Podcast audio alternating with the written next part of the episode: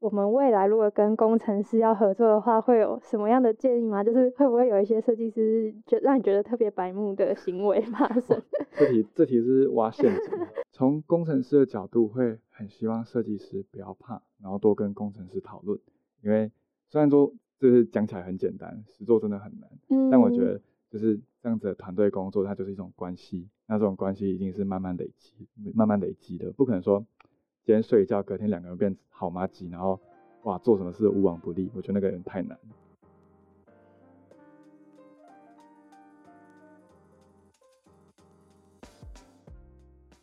Hello，欢迎来到 B&D Lab，我是主持人 Kathleen。那这次邀请到的来宾是 IG Design Tips Today 的小编丽琴。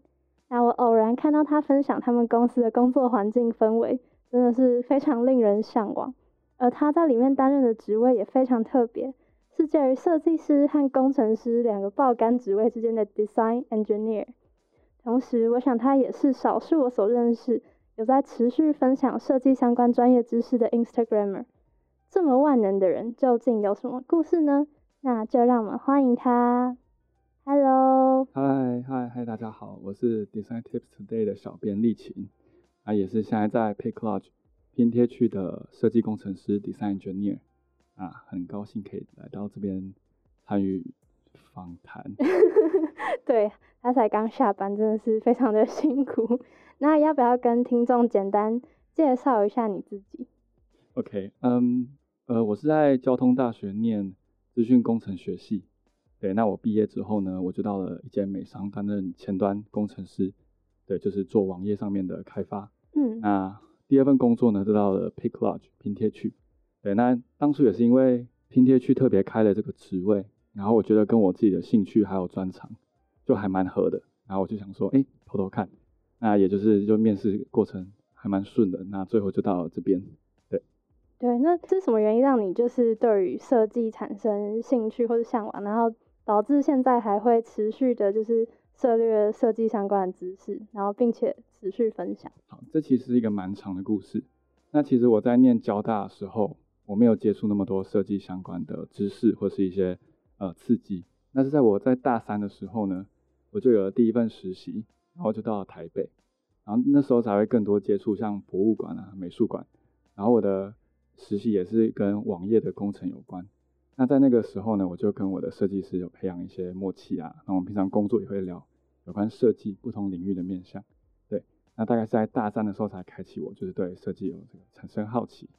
那我就是用下课的时候就闲暇之余，就是去网络上搜寻一些设计相关的知识啊，或是一些媒体，对，然后就慢慢的、慢慢的一直培养一些相关的知识。那在我第一份正职的时候，我也是跟我的设计师还蛮麻吉的，对。那我们除了工作之外，下班也会聊一些，哎，工作上遇到一些问题，那设计上是不是有些流程有些问题啊，或是界面不是很好看，那为什么？对，那我就开始发现，我越来越喜欢探讨这些呃界面上的一些问题，或者我很有兴趣，然后就就累积的越来越多之后呢，就就一路到现在这样。嗯，我真的觉得台北是就是有很多机会去接触设计资源的一个地方。就当初选大学也是考量到地点的原因，就很很多机会去看展啊，或是有什么公司去实习之类的。嗯，这个真的是蛮有感触，因为我其实云林的。就在云林念，就是从一路这样念到高中，都在云林。哦。对，所以其实我真的没有接触过很多有关艺术相关的知识。嗯。然后到大学往北部到新竹嘛，才开始看哦，看展、看博物馆，对，才要哦，感觉这都市上真是不太一样。然后到到台北才有更多刺激。对。对，因为你说你是因为我是新竹人，然后你说新竹有很多呃博物馆啊，很多美术馆，那我想说，嗯，有吗？有啊，比较少，但。质量都很好，品质很高。OK OK，然后交大也有就是应用艺术研究所。对，交大其实有一个应艺所，然后有很多艺术相关的就研究所。那在浩然，就我们的图书馆地下室，其实就是每几个月就会办一些展览，或是一些毕业生的创作。那我觉得那些也都某种程度给我很多启发。嗯，好，然后那要不要简单介绍一下就是 Design Tips Today 这个嗯 IG？OK OK，其实这也是。其实他的初衷我没有真的想要走到什么地步，这只是我把我日常累积，因为我有很多设计师朋友很喜欢问我工具上面的一些使用问题。那因为我自己很喜欢用一个工具叫做 Figma，它是做界面啊，或是平面设计，或是软体的产品设计的时候，很常用的工具。那因为这工具蛮新的，很多人有很多类似的问题，那我就制作贴文去解决这些人就有一样的问题。嗯，我自己觉得应该是对于很多设计师来讲很实用，就是因为像我们现在大学生，然后之前有听众问过我，就是我们发想的软体是什么，然后就可以跟大家介绍，一个是 Miro，然后一个是 Figma，就是基本上你就可以像是呃 Google 共编那个概念，你可以直接在上面编辑你的界面，然后跟你的组员讨论一些想法，就是都非常的实用。然后 Design Tip 就是偶尔会。呃，录一些 线动啊，上次还有直播，对不对？就是这这两天。就是我其实做贴文的频率没有很高，但我还蛮喜欢做动态，就做 story。然后最近就是因为因为太喜欢就是录影像类型的教学，然后就想说啊，那直接办直播好了。所以上个礼拜就办了一场直播呢，还蛮多人一起看的。OK，这样 enjoy 吗？我觉得直播很容易尴尬。哦，很尴尬啊，就是还有一些背景音乐啊，或者有时候我会讲到口干舌燥。然后我上上一半那场比较好笑，就是因为我讲了一个半小时，然后我讲到一个小时左右的时候，我突然有点头晕，然后我以为地震，因为我很怕地震，然后我就因为我不敢跑走，因为我在直播，然后就只能跟大家说，我刚感受到地震，如果你们有感受到地震，要记得跑。但我没有动，所以最后是有地震的吗？没有没有，是我同事开我的门，然后那个房间有点震动，我我有点吓到这样。哦，对，我想说直播到一半躲到桌子底下 也是蛮是蛮是蛮尴尬的。对对对 对对，好，然后那平常有什么兴趣吗？嗯，早上起来，因为我起得蛮早，我们公司是早上十点，然后下午六点是上班时间，但通常我大概七点左右就会起床。所以说早上就去运动啊，像之前夏天会去游泳，虽然说后来就是因为疫情的关系不行。嗯，对，那有时候没有运动，就是早上会念点书，然后再去上班。对，那下班大概就是七八点，我们很喜欢在公司跟同事一起吃饭，然后吃完饭我们有时候下班会去运动，像我之前就比较喜欢打排球，因为疫情的关系，我们大家就是后来比较不能约，我们就改去约暴食，就是类似攀岩的一个运动。嗯，就本来要跟你一起去，然后对对对，没关系，下次还有机会。对对，然后就是一个非常有成功人士习惯的感觉，超早起。没有，就很喜欢运动啊，所以闲暇闲暇时间都在运动。对，好，那我们切入正题，就是所以 design engineer 的工作究竟是什么呢？OK，其实这个字好像很陌生，但它的本质就是一个工程师，只是说。我们可能不会直接做产品给使用者用，而使用者就像是我们平常一般大家用 App 那种使用者，嗯，对。但我的角色就比较是服务我们公司的设计师，所以它叫做 Design Engineer，因为它的本质就是要去服务公司内的人，对。OK，所以呃，你的对象不是客户，而是内部的设计师这样。对对对，所以我很常日常就会听到这个 team 的人跑过来，哎，我要那个什么功能，我另外一个 team 说，哎，我那个工具上有什么问题，可不可以？我们来想个解法，比较像是这样。嗯，所以这个 I G 就是也算是一个帮你整理的平台。我今天上班才贴给我同事。你帮我看那个我前前个月 PO 的那篇文，直接解释给他听。对对对对对。OK，很方便。对啊。嗯，这是一个蛮新兴的职位嘛，就是感觉很少有公司有这个职位。哦，我觉得可能是大家不会特别划分这个职位出来，嗯，因为比较少人会说就这个角色只。呃，服务内部的设计团队，嗯，因为这也是跟台湾的软体设计产业有关。因为在以前，软体设计产业在台湾没有那么发展那么好，所以每间公司大概就一个、两个设计师，嗯，不会有那种很多人，然后跨部门合作很多问题。但像在 Picklodge，我们公司拼贴区有至少七个产品设计师，然后六到七个视觉设计师，所以光设计师在我们公司就有十几位。所以工具的使用啊，流程都很重要，对，所以就会有这个角色。用工程的方式去帮忙，对。哦，这样也很适合你，因为感觉跟就是设计师很麻吉。对对对。OK，了解。好，那这样子的职位会需要什么能力？因为他本身就是工程师，所以第一个就是还是要会写程式。那像我就是以前写前端，对，这可能比较专业名词，那就稍微听听就可以了。嗯。像是我们很用用 JavaScript 啊，React，然后其他用一些框架。这边听不懂没关系，直接跳过啊。对，那但是因为同时我们又要跟设计师当好朋友，嗯，所以我们要很了解设计师用的设计工具是什么。譬如他是不是用 Adobe 的 Photoshop，是不是用 Illustrator，然后或是用 Figma，那每个工具有什么问题，我们就要大概知道说，他现在使用工具的痛点是什么，那我们怎么可以解决，帮助他们做得更快。对，嗯，了解。所以就是你对于设计软体也要有一定的了解，这样子。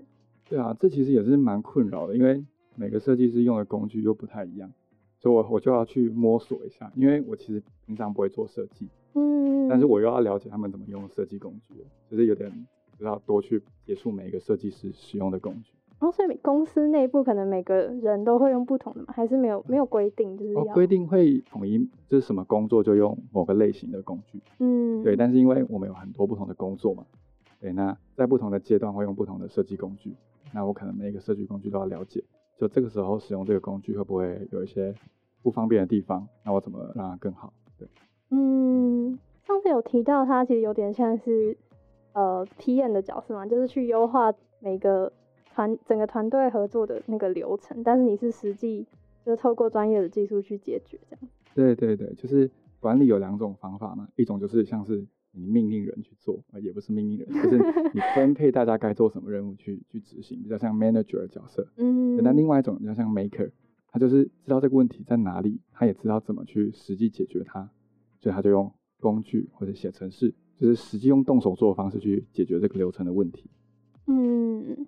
好，那你们公司大概有哪些呃部门组成嘛？就是整个公司合作上面的流程是怎么样？哦，这个因为每间公司不太一样。那以拼贴区来讲，我们主要的产品是一个手机的 App。对，那主要由 PM 就产品经理、嗯，设计团队跟工程师组成。但在周边呢，还有像 Marketing 啊、Community。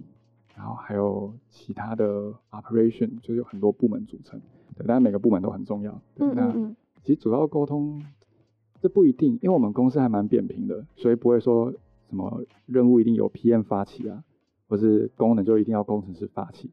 今天一个 operation 或是任何 marketing 的人，他对于这个产品有一些想法，他都可以直接去就提出一些改善的点。就是你们公司是属于软体业嘛，因为它扁平，然后又很有弹性，然后这跟你当初选择，嗯，踏入这个领域也很有关系。就是可不可以再稍微介绍一下这个就是软体业的工作模式？OK，呃，其实大部分我同学就交大资工的同学，有一半念完可能就会想要往园区去发展。所谓园区就是竹科那边的园区。放弃高薪。哦，对我放弃高薪 没有啦，就是各有各的考量。对，那。大部分在园区的工作是一个形态，对，那软体在台北这边又是另外一种形态，对，那因为可能园区有一些受限于就是需要设备啊，或是有一些厂就是厂房机就是机房，那你可能就一定要在那个空间你才有办法工作，嗯，对，但像我在台北这边，我们很多软体业其实就是因为你就是做一个网页，就是做一个 app，你其实手上少一台电脑，就是不限你在哪个地方哪个时区，其实你都有办法工作。嗯，对，所以我觉得就相对来讲弹性比较高，因为你可以在家里，在任何国家都可以上班。对，对，而且你们公司就是十点才上班嘛。对对，我们公司都是在软体里面相对软体业里面就是相对在更有弹性一点，就是弹性的工时。我们其实还有一点还蛮不错，就是我们公司有一个制度叫做 PTO，那 PTO 就是 Personal Time Off，我就忘记它缩写，但主要就是。我们公司的假是没有限制的，就是像有一些公司他们会特休或请假，就是一年可能十二天或十四天。那像我们公司是没有限制的，所以有人可能特别要去，就是可能要生小孩，或者还有一些人生计划，他必须得请可能一个月。但我们公司也可以，对，当然要调整好了。那有办法异地办公吗？哦，你说在别的国家吗？之类的。哦，对，像我们就是我们有一个后端，就是做伺服器管理的工程师，他现在就在美国。有时候我们就也会稍微根据他时区调整我们开会的时间。对对对，还有同事在加拿大，对，所以可以都可以在不同国家工作。哦，好酷！所以你们在疫情期间就其实转换的应该算是蛮自然的。对，就是不过大家呃转换上就是回家办公这件事情对大家来讲没什么难度，但因为拼贴区就是大家有点像家庭，嗯，就突然间好像。家庭被拆散，就是大家都要只能在家里工作，有时候比较无聊一点。对对对，而且上次看到你们公司的那个设备，真的是很吸引人，还不错，还不 错。有有，就是空中花园。对我们一个很很棒的那个户外空间，对对对。嗯，它比较像是就是外商公司的那种工作氛围，就环境会还不错。对对对，就是我们环境好，然后采光也不错，这种也可以。然后像是我们的冰箱就就是一直繁衍出来，就是会繁殖出饮料跟零食，所以就是饿的话就是可以去，我们有个吧台，对，那很棒，嗯对啊。好好。然后再来就是很好奇你的一天是，哎，其实刚刚好像有讲了，你的一天是怎么安排的？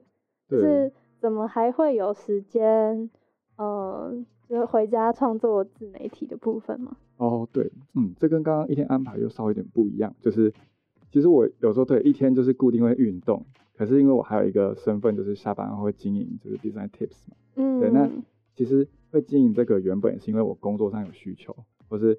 因为我们都是软体业的设计师，都有这些共同需求，所以有时候其实上班上班遇到的一些问题或状况，我就会把它累积起来。那有一些其实可以很值得对外分享的，我就是在下班的时候再把它做成贴文。所以有时候那个动力也不是说我真的毛起来做一件就是完全需要很多心力的事情。其实我平常可能上班就已经有点在累积了，我只是把上班的东西就带到下班，整理起来，整理起来而已。所以其实还好。对对对，对了解，然后感其实感觉在跟我做的有一点点像嘛，就是我自己也是，嗯，有问题，就是或者是就是对自己有帮助，做对对自己就是正正直正业吗？就我学生 有点帮助的事情，所以刚好这件事情好像也负担不会很大的这种感觉，顺便刚好了，对对对，好，然后哎，其实刚刚也讲到说，所以想要开始经营 IG 就是。会想要分享自己的知识吗？因为其实我记得你有还有写 Medium 嘛，然后还有 Figma 的文章。对对对，其实最一开始只是想要写一些生活疑难杂症，哦，就设计工具的疑难杂症。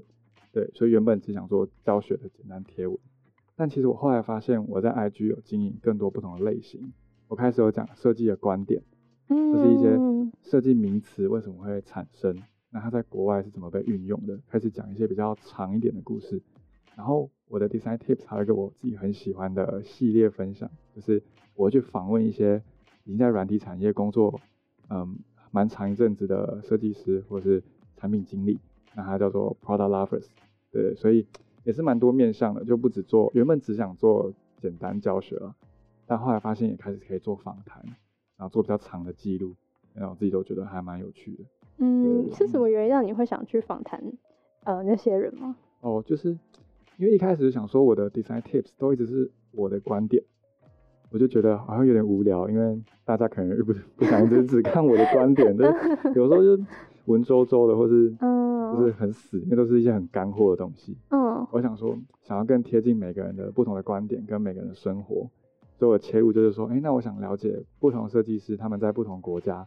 发生的有趣的事情，或是他们生活的样貌，对，所以就不同的系列分享在我的频道上，对。对，大家就是如果有兴趣的话，都可以去追踪。好，那经营至今的心得吗？还有未来想要怎么发展？就是其实 I G 这个媒体管道其实有还是有一些限制啦，例如像影片放太长，大家可能就没有很想看。对，但偏偏我很喜欢就做比较长一点的教学，嗯哼，所以有时候这也会矛盾，就是有时候想要做一些快速吸收的知识，可是我有时候想好好的把话就是慢慢讲完这样子，对，所以经营到最近就是会觉得说，如果我想要做更多教学的内容，可能就不只是在 IG 上做，可能还要找其他平台，要去 YouTube，对，想去 YouTube，对，那其他的话其实。经营到至今，其实这些内容就是已经在 IG 上的内容都还有很多值得写，所以我也不急着说要开很多不同的副本，开很多主题，就是现在主题都还蛮值得再继续做。对，嗯，其实我觉得 YouTube 也蛮适合的，因为感觉就是我遇到 Figma 的问题才会去查 YouTube 这样。哦，好，嗯，这个这个点蛮好，我可以对我可以记一下。对对对。对啊。好，然后哦，也认识蛮多人的。哦，你说因为透过这个，对对对，对啊，我其实其实做一一来只是因为自己在分享，然后我自己在单向输出，嗯，但其实写一写，有时候就会有人来密那个就是私讯我啊，或是帮我转传，然后在朋友之间也会去说，哎，你最近经营那个还不错，那我也是因为这样透过这样就辗转多认识很多台湾有趣的设计师，然后最近可能又认识英国啊，或在美国，或在澳洲的，然后我觉得这算是最大收获了，就是以为原本只想自己输出一些内容，就反而就是意外的获得，就是多交到很多蛮有趣的朋友。对啊，我也觉得这是我经营自媒体最大的收获。对啊，就蛮有趣的。是精神粮食，是认识新的人这样。对对对。对，然后再来就是呃，我们也蛮好奇的嘛，就是因为软体产业感觉现在是我们呃以设计师来讲，毕业之后很大的一个工作的选项其中一个。然后如果我们对这个有兴趣的话，嗯，有什么建议可以提供给广大的听众？好，希望这些建议对这些广广大的听众有些帮助。对，就是其实软体产业在台湾并没有一个科系或是一个就是一个领域去规范它的很多名词啊或它的流程。嗯哼。对，那软体变动又很快嘛，像你今天打开的 IG，说不定下个月又多了很多新功能。嗯。对，那可能 TikTok 或 Facebook，下个月又出现很多很多新的互动方式，然后你想都没有想过。对，那。的确，这点在对一些学生来讲，这个领域是相对比较陌生的。对，那如果说有什么有帮助的话，我自己是觉得，就是因为毕竟就没有一些学术上的帮忙嘛，那可以多多去使用一些社群媒体，像其实 Twitter 上面有很多对软体设计这一块有很多的探讨。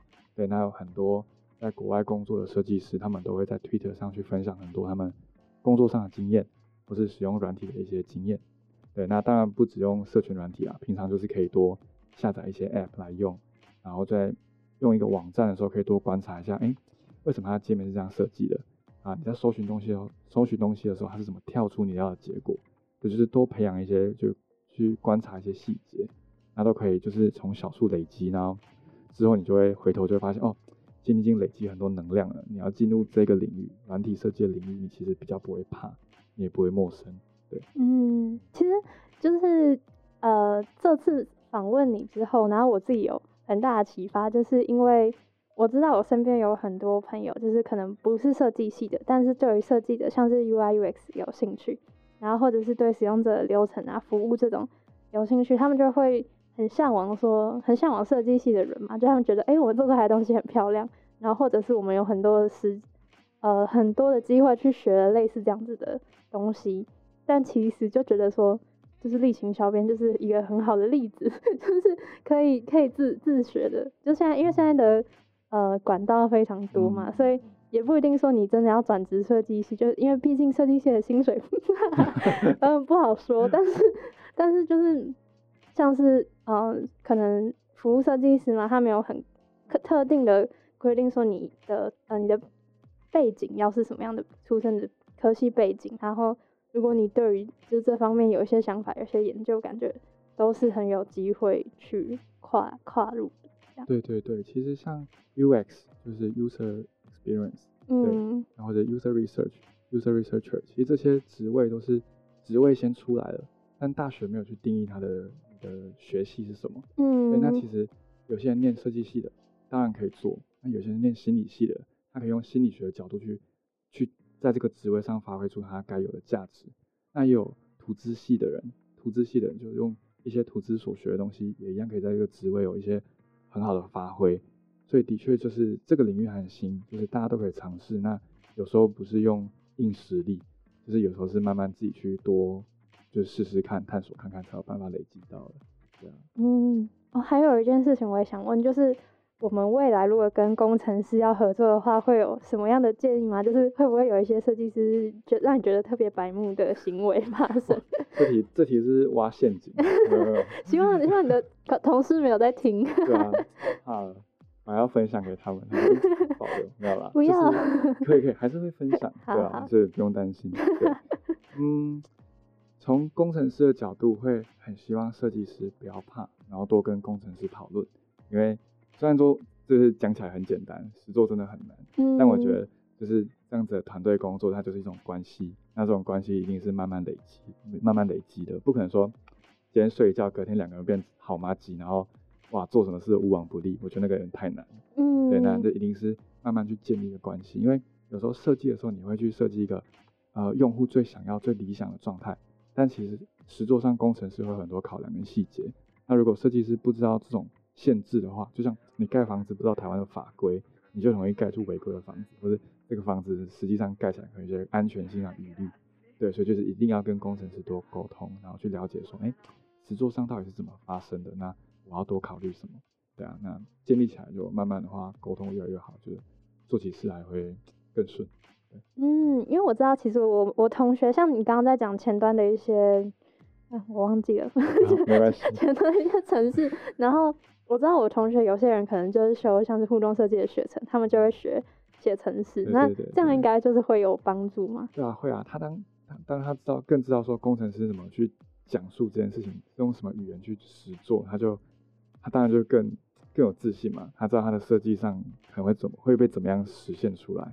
那他做设计的时候就更具体、更扎实。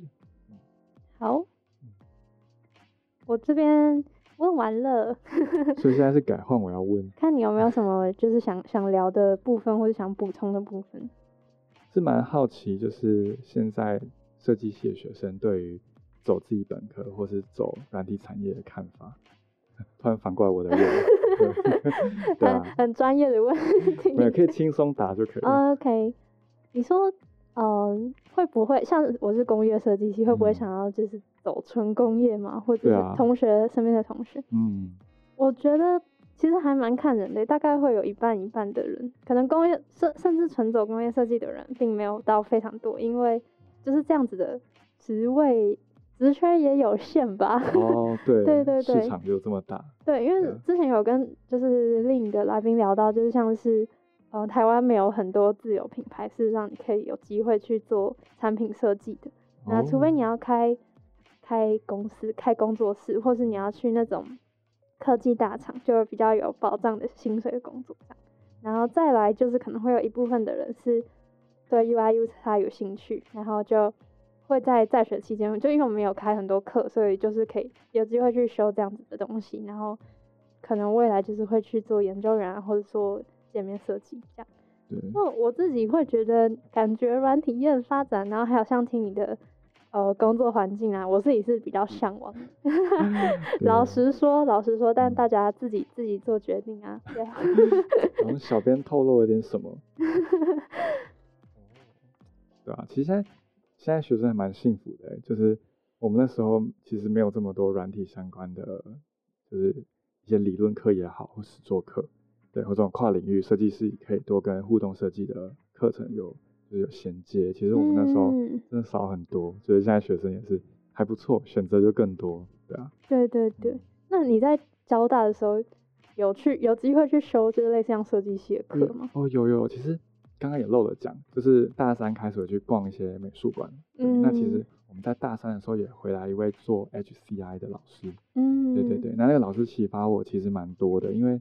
他就是不只是说哦，界面设计的漂漂亮亮就好了，他会从很多 user 的访谈、user 的 insight，或是怎么去实际跑一些嗯易用性的测试。那那些课都是我在交大，因为交大毕竟还是比较重实做啊，或者写程式的课。对，那突然有一个老师就带领很多，带来这种很多，就是比较像用户行为或是一些从用户的研究去就是出发的这种观点，我就觉得哦。好，希望大一就修到，啊不过还好，也是在大四前有修到，有修到就好。对，然后后来也跟老师的关系还不错，然后老师也是会一直给我很多，就是给我很多 input，然后就是让我就是刺激到更多的，就是不同的面向的观点。对，那这算是也是算启蒙我，就是往就是设计这边多走了一个很大的关，就是因素。所以这也是资工系开的课是吗？哦，对，这个老师真的很酷，就是有时候设计就是工就是资工系不太会去开这样的课。对，但这位老师就是他在国外的时候也是 computer science，然后跟 HCI 这边都有涉猎。对。所以他回来，他是在资讯公，就是资讯学院这边的老师，那他是教 HCI，对，还蛮有趣的。我们设计也会有资工背景的老师，然后跑来教设计学生 HCI。嗯，对对对。对，就是有一种跨域的感觉。对对对对对。蛮不错的。然后如果有有人对这个东西有兴趣的话，其实也现在也有。就是工作坊嘛，Open HCI，就是顺便帮大家广告一下，那个就是它是任何背景的人都可以进去，然后就是他可能会教你一些基本的，嗯，基本功嘛，就对对。对，Open HCI 就是这工作坊真的是有很多不同，就是不同学校的志工，那这些志工可能也都是学生，嗯，就但是因为大家都有对不同的背景，然后真的就像你刚刚说，会教很多实做很扎实的一些呃工作，就是工作坊上会教很多很扎实的经验教学，的，蛮有帮助的。对啊，如果有些听众对这个领域很好奇，可以去报名。对，因为我们学长之前就是工作人员。哦，原来。对对对。好，那还有没有什么要补充的吗？没有，目前都觉得很棒。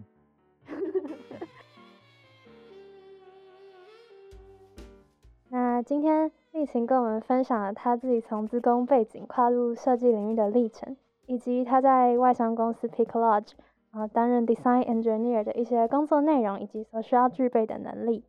那最后呢，他也跟我们分享了自己啊一天的安排，以及在 Design Tips Today 所分享的一些 Figma 的基本知识。那如果你对于软体产业有兴趣，或是你想要学习更多，呃，界面上面的知识，都可以去追踪他的 IG，呃，D E S I G N T I P S 点 T O D A Y，Design Tips Today，对，呃，我自己其实，在透过这这次的访谈，也有非常多的心得，就是，呃，无论你今天是什么背景出身，那只要你对于哦，任何一个产业有兴趣，都可以透过现在非常多的自媒体去学习。然后，也就希望你喜欢今天的节目。我是主持人 Kathleen，那我們下周可能不会见，因为我有点太忙了。就呃未来见，耶！谢谢，谢谢大家，拜拜。